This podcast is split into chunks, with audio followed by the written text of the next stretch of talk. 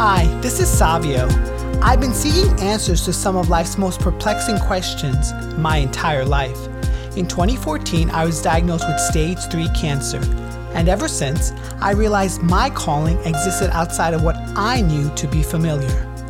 This podcast is home for survivors like myself and those who yearn to build resilience in their mindset and live their best life. In season 3, the show includes a mix of coaching sessions followed by interviews with those from all walks of life who have been successful in the wellness, business, media, and travel industries. The intent is to show the human experience in its rawest form so that others may glean insight. Nothing is rehearsed. As a board certified wellness coach, number one best selling author, and syndicated columnist, my job is to ask the deep questions of those trying to make sense of their place in this fractured world. I believe life speaks to us in different ways. Many of us listen, but don't know how or where to begin. As someone who has crossed the bridge between life and death, I say simply begin where you are now and get busy living. If you like today's episode, I would appreciate it if you could share it. Be sure to tag me at The Human Resolve so I can reciprocate in kind. So without further ado, welcome to the Human Resolve podcast. Today's podcast guest on resilience is health coach, trainer, and yoga teacher Andrea Trank. As Andrea states, a lot of people don't practice resilience when things are going well because it's not until things go bad. Because our definition of resilience is the ability to bounce back. But the definition of resilience in HeartMath terms is to prepare for, react to, and shift in the face of stress. And so, how do we prepare for anything? You practice it on a daily basis. You don't wait until you get sick. Story is um, I was a journalist when I was very young, but I didn't realize that I was taking on all the bad news that I was covering, whether it be environmental catastrophes or shootings or plane crashes or somebody having um, brain surgery. I went home and all of these things affected me emotionally. And I didn't really understand it at the time. But what ended up happening is I ended up getting more and more anxiety, more gut issues. Um, eventually, I had to leave the field because I was basically having too many panic attacks. And so I didn't really know why I wasn't able to do the, the job that I love without being so sensitive. So then I went on and I became a school teacher. I thought, oh, this is a career where I'm just doing good and I'll be happy and I won't take these problems home. And I took all the children's problems home all the time. So I was great at the classroom. I won a Golden Apple Award. The kids loved me. They hung out with me. Every summer at the end of the school year, I got sick. And I got sick for weeks, like where I couldn't get out of bed. I'm like, what's going on again? I mean, I want to teach, I want to be out there. And then eventually, my mom got diagnosed with Alzheimer's, and I got diagnosed with Hashimoto's, an autoimmune disease. And I just realized I had to leave the classroom, I had to leave everything, and I had to heal myself. And I had to figure out what was going on with me and how to heal. So I became a yoga teacher, I became a health coach, I became a HeartMath practitioner and trainer. And through all of these trainings and certifications and learnings, I was healing myself. And then I realized all along the part that I was missing, which was the ability to self regulate day in and day out, to get my nervous system back to safe and social, because I had a nervous system wired for fight and flight. And I didn't realize it, but that was my wiring. And because of that, I could not come down off the day. And so I, you know, at night it would affect me in my sleep. Eventually it built up in my system. But once I learned how to re regulate on a day to day basis with practices, I was able to go back and do the work that I love to do in the world and with a lot of compassion. So my story is in, inspiring and I offer a lot of compassion when I work with individuals and groups. Yeah. So, Andrea, I really loved how you began that article in, in the sense of explaining resilience as, as a practice and as a practice as simple as brushing your teeth or other good habits. Can you expound a little bit on that? Yes. a lot of people don't practice resilience when things are going well, right? Yeah. Because it's not until things go bad, because our definition of resilience is the ability to bounce back. But the definition of resilience in HeartMath terms is to prepare for, react to, and shift in the face of stress.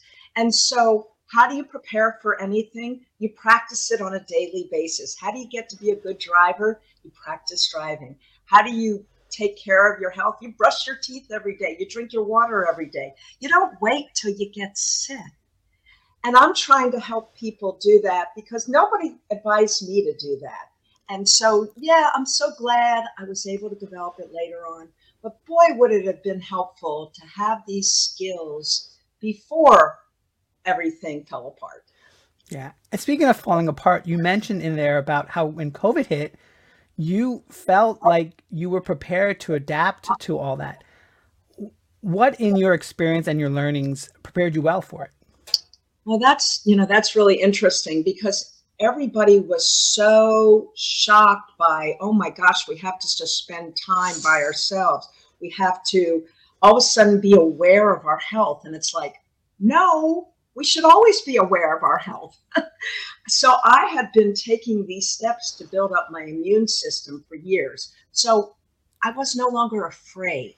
I felt like, okay, if I get COVID, and not that I was doing anything stupid, I wore my mask, I got vaccinated, but I wasn't walking around afraid of everything because I knew that I had taken care of my body. My internal environment was very strong.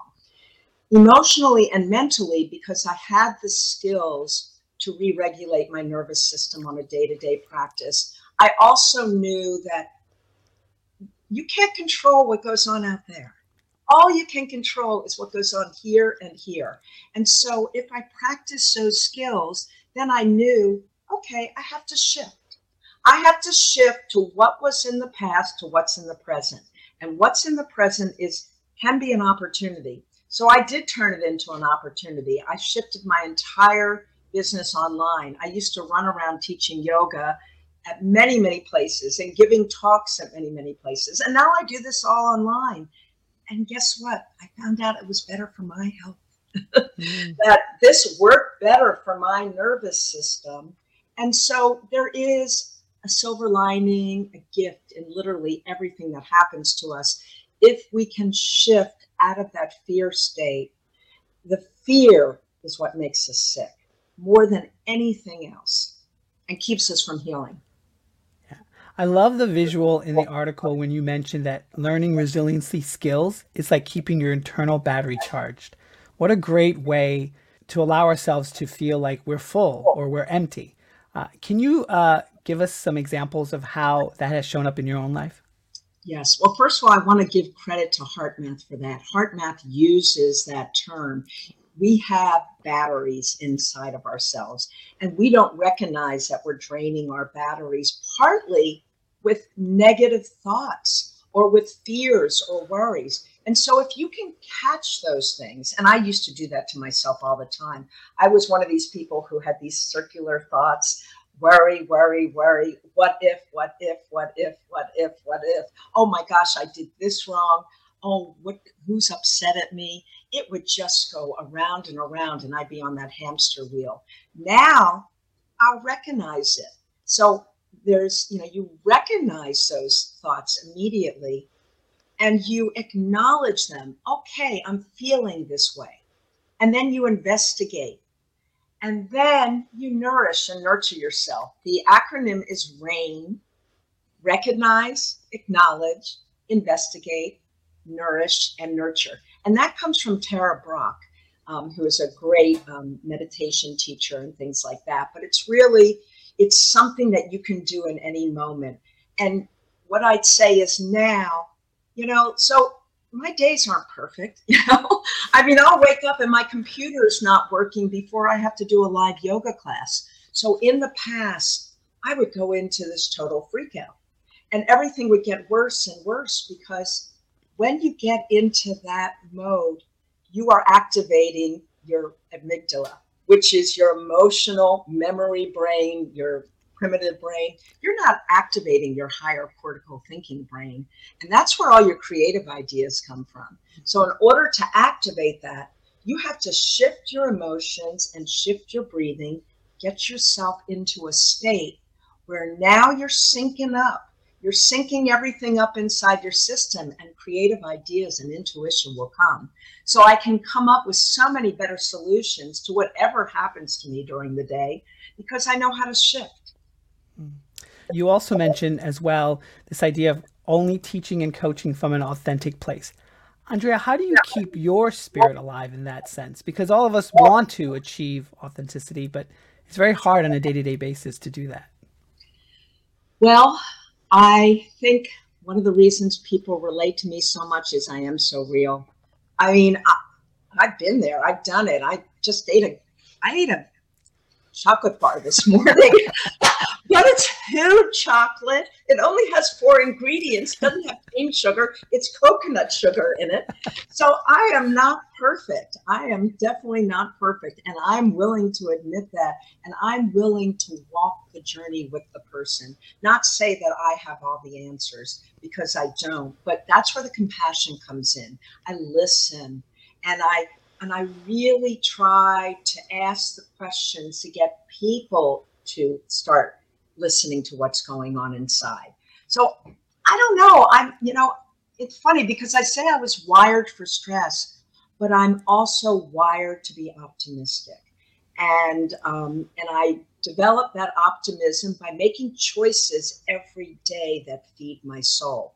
So I can teach people all sorts of things, but if you don't practice these things every day, they're not going to work. So I have to practice my HeartMath skills every day.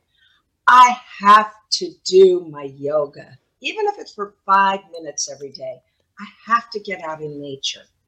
I have to eat good foods. I have to nourish myself. And if I make a mistake, it's not really a mistake. It's a chocolate bar with four ingredients. And I also have to say to myself, okay, I ate a chocolate bar.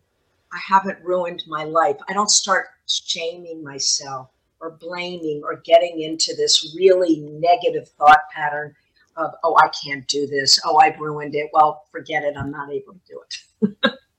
Many of us are face rejection from a day to day basis. And I love the way you articulated rejection. For you, it was a way to see a different path and or to grow. And how you mentioned your first yoga teacher was a great storyteller how does the use of stories and rejection in your life fostered new avenues of expression for you? Well, for one thing, and this is, I don't know who said this phrase, but boy, it, it has stuck with me rejection is divine redirection. Rejection is divine redirection. And when I think of rejection that way, rejection means I'm not supposed to be doing that for whatever reason, and I may not even be aware of the reason I'm not supposed to be doing it. But if I can think of it that way, then I can see what door is opening and where I'm supposed to be. I used to push and push for things I thought I was supposed to do. And so I would get frustrated if something didn't happen. And then often when I got the thing that I thought I wanted, I didn't want it at all. It wasn't good for me. So now I'm a little more willing to let the universe guide me. Now, when it comes, your second part of the question was about storytelling. Yeah. Storytelling. Well, we we forget things when people just tell us things, but we don't forget the stories. And so, my yoga teacher, everything she said was in a story, and everything stayed with me. And so, when I want children or teachers or other people to really remember something, I tell stories. yeah, wonderful. So I wanted to come back to the purpose of today's conversation. Andrea, how do you define resilience? Resilience, excuse me, is the ability to prepare for, adapt, and shift in the face of stress. So it's more than bouncing back you know, which I think would be pretty much the typical um, definition of resilience. Yeah. So I also asked a very interesting question in there. M- most people told me it was, uh, which is the definition between resilience and courage. Do you see them as one and the same, or do you see them as different? Well, I think you have to have courage in order to bounce back. I really do. So I think courage handles that part of the definition that it is involved in taking the steps necessary mm. when you are beaten down for whatever reason. But um, I don't think it's the whole part of resilience because preparation, you know, we don't often see preparing for something as necessarily courageous. Preparation to me is just smart. And I don't think you can you even have to be a super courageous person to know if I prepare for something, I'm going to be much better able to handle it. So I think courage works with that part of the definition of resilience that's bouncing back, but not necessarily the entire definition of resilience. Hmm. I asked a question also as as well about a person that comes to mind, and you were so beautiful in mentioning your dad, who's 92. What has he shown you or taught you in in in very simple ways? Well, you know, my dad is such an interesting fellow because um, he gets up every day with a purpose, and I know that's what's keeping him alive this long because as he tells me all the time, I refuse to eat anything green, Andrea. I do not like the sun. and all of your helpful lifestyle hints, I'm not going to follow. But he's got a great attitude and he gets up every day with a purpose. So it's actually a pretty big joke with us that, you know, it's a joke because to me it shows of all the lifestyle things you can do, if you have a purpose in your life, that can sometimes overcome some of the other things you don't do well. I mean, you do see people out there who live long lives who smoke. You do see people out there who live long lives who drink wine every day. But these people have this belief that they're here for a reason. They get up and they do something every day. And so um, that's to me, you know, and, and he's outlasted so many other people and he's got a great sense of humor. So I hope I answered that question. You did.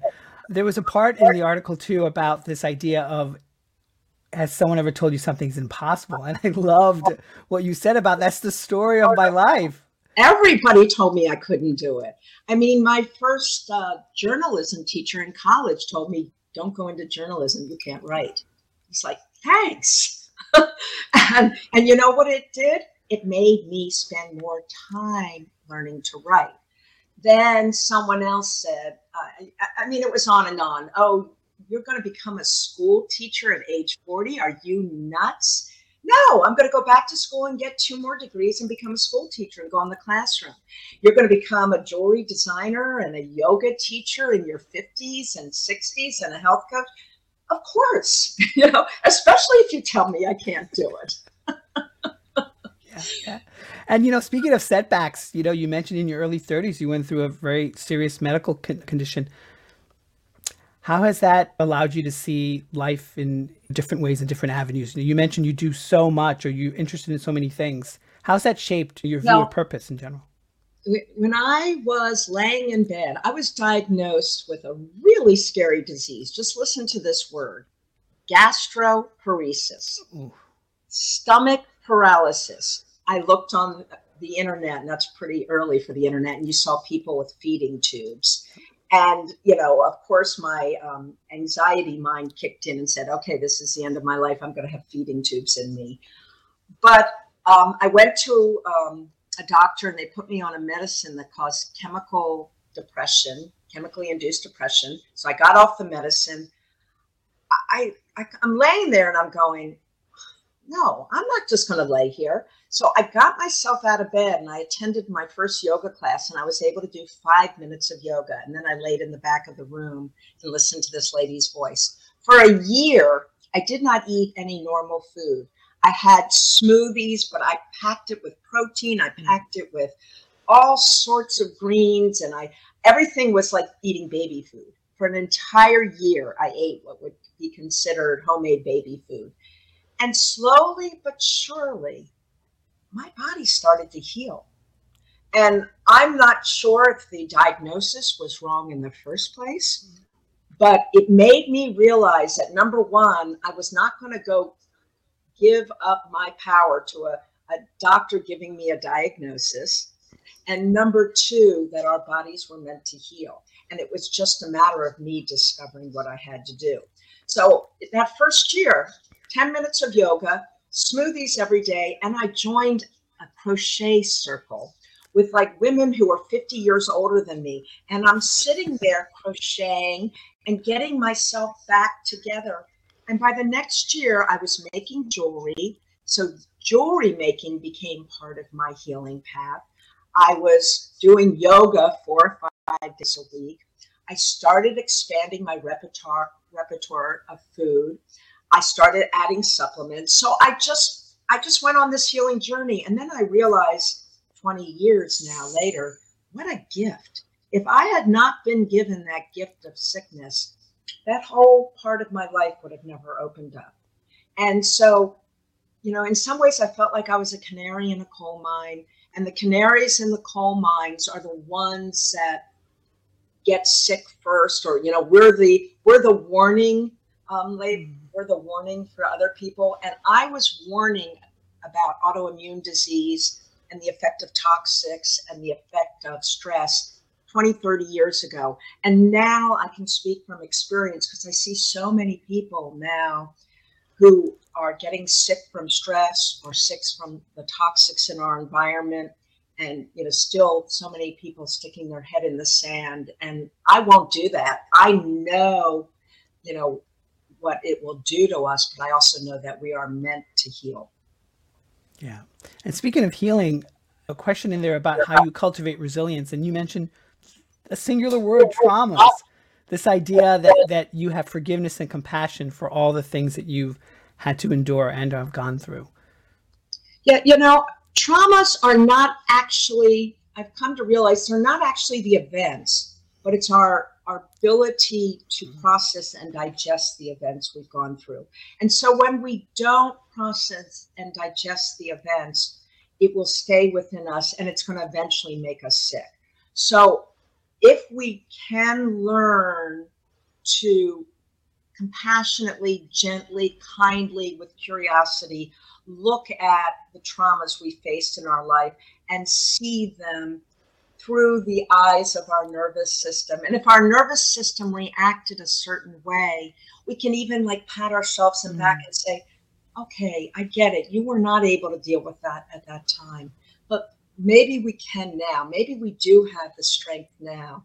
Or maybe we can look at it differently. We can even see it as part of a beautiful path the tapestry of our lives. So that's how I look at traumas these days. But it's not easy.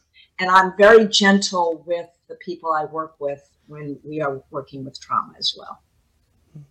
So, Andrea, what are your five steps someone can take to become more resilient? Okay. Practice heart brain coherence skills every day. And I don't mind if you want um, a very simple technique, and I'm going to point the camera down a little bit so you can see my heart. You don't have to put your hands on your heart, but it is helpful to have the tactile knowledge of where you're directing your breath. So you direct your breath to your heart center and you slow your breathing down, maybe a little slower than normal.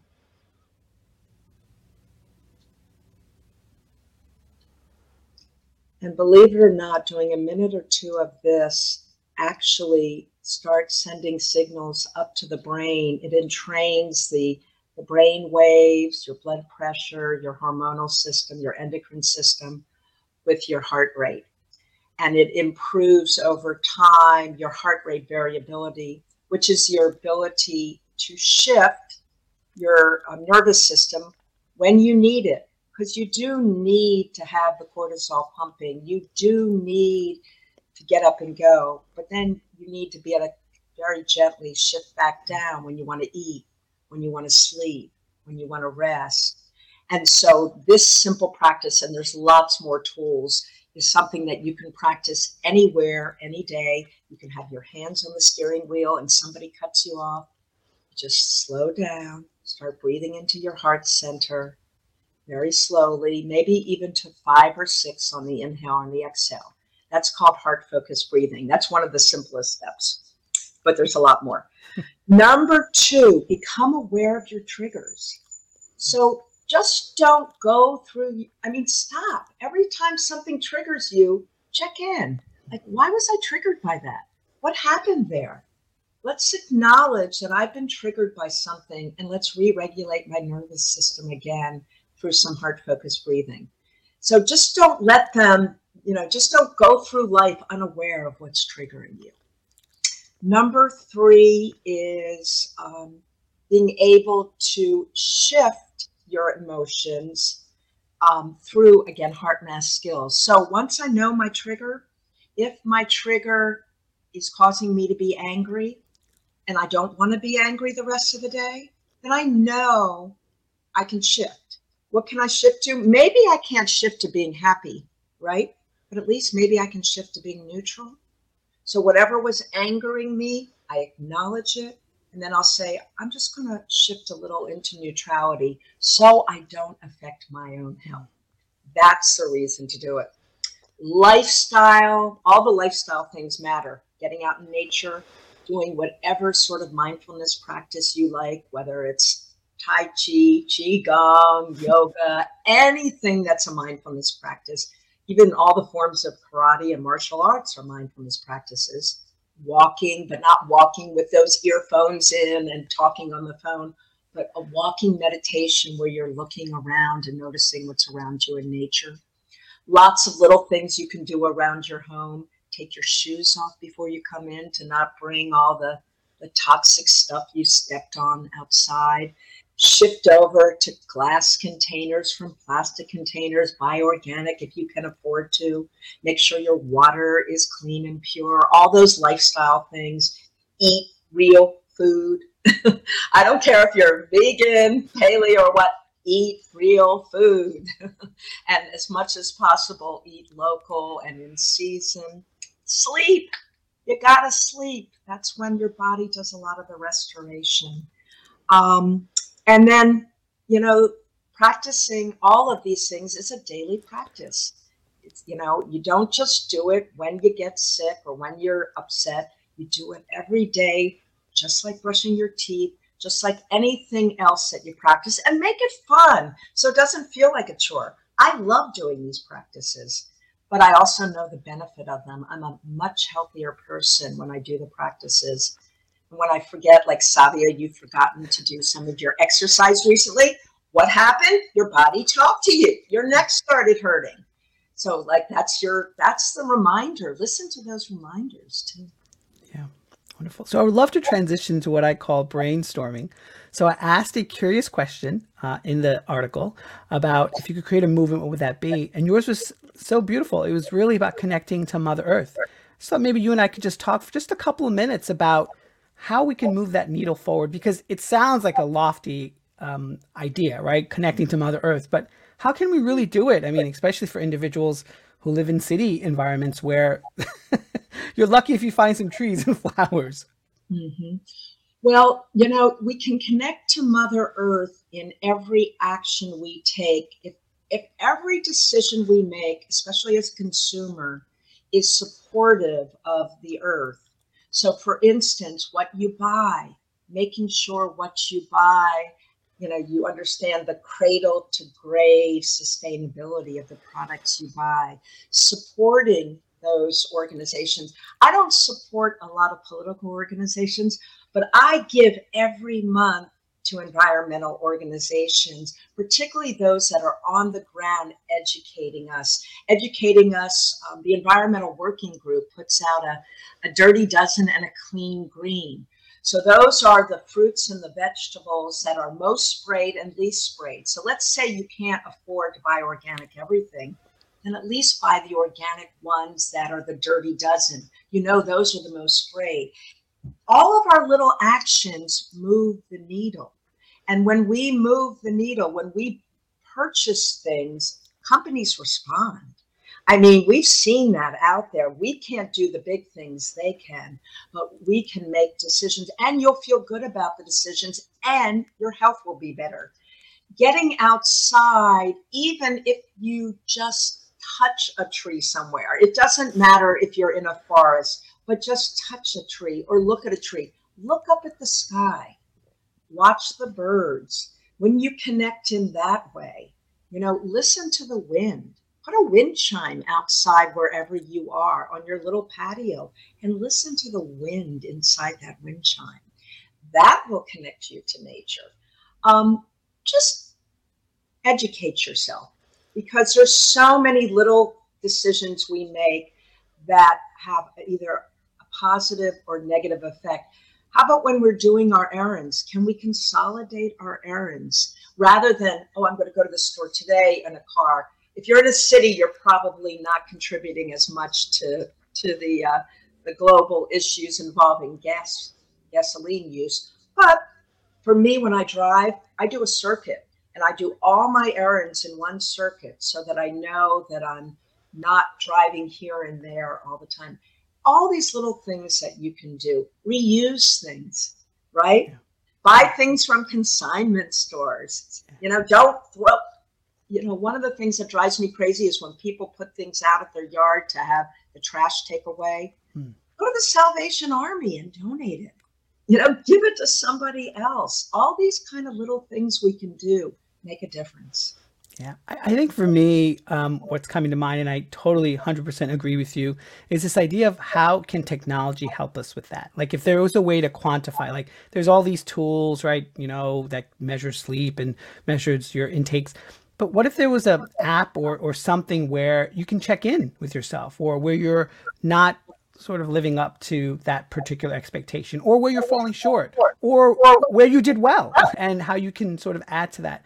I think that would be really interesting. So um, like journaling about what you know what you did for what you did for Mother Earth today, right? Yeah. Well, it's like this idea of like grounding. People don't know what it is. It's literally like going into any type of field or grass or a forest and just like bare feet and taking it. But then people are like, well, how do I know that's doing any benefit for me? You don't really know. But if there was a way to maybe quantify that or maybe create a challenge off of that or gamification off of that, I think might allow individuals to feel like they're getting something out of it, right? Well, they're know, actually something quantifiable out of that. HeartMath is developing a way of um, assessing trees, um, ability to energetically connect with people. And they have they're just doing this big tree project and they're looking for what they're calling citizen scientists. Anybody who wants to put monitors on a tree nearby and test the coherence oh, wow. of how the trees interact with people.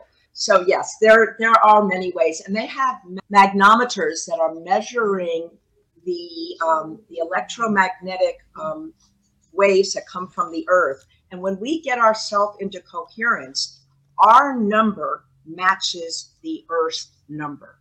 And when we're out of coherence and when the world's out of coherence, like when 911 happened, you the readings from the Earth magnometer were completely different than the natural number that we're supposed wow. to be at. So there there is some really interesting research going on on how we are so connected with the Earth. So it's out there. Wonderful. Well, Andrea Trank, thank you so much. Please tell my audience where they can connect with you and my followers and, and listeners and viewers can learn more about what your work is. Well, I'm on YouTube as Andrea Trank. I have a lot of videos for free on everything from yoga practices to heart math practices. And my um, everything else, social media wise, has something to do with Heaven Lane. I live on Heaven Lane. Uh-huh. so you know, if you're looking for me, just look up Heaven Lane and you'll find me. And I really do live in heaven on earth. So I'm pretty lucky to live here. Wonderful. Well, thank you so much, Andrea. I really appreciate it. Beautiful conversation. Namaste. Namaste. I really hope you enjoyed listening to today's podcast episode of The Human Resolve. If you feel that others may enjoy this episode as well, please share socially at The Human Resolve. You can also visit my website, thehumanresolve.com, where I offer one on one coaching sessions, a subscription to my weekly newsletter, where I probe into the secrets from living smarter to feeding your three brains, and my author website, isurvivedcancer.co, where you can purchase my number one best selling book, I Survived Cancer and Here's How I Did It. 35 cancer survivors share their journey, and view the book trailer, including excerpts from the book. If you could also help me out and give me a review and rating on this podcast platform, because I do care what you have to say, I would really appreciate it. Now, get out there, my friends, and get busy living.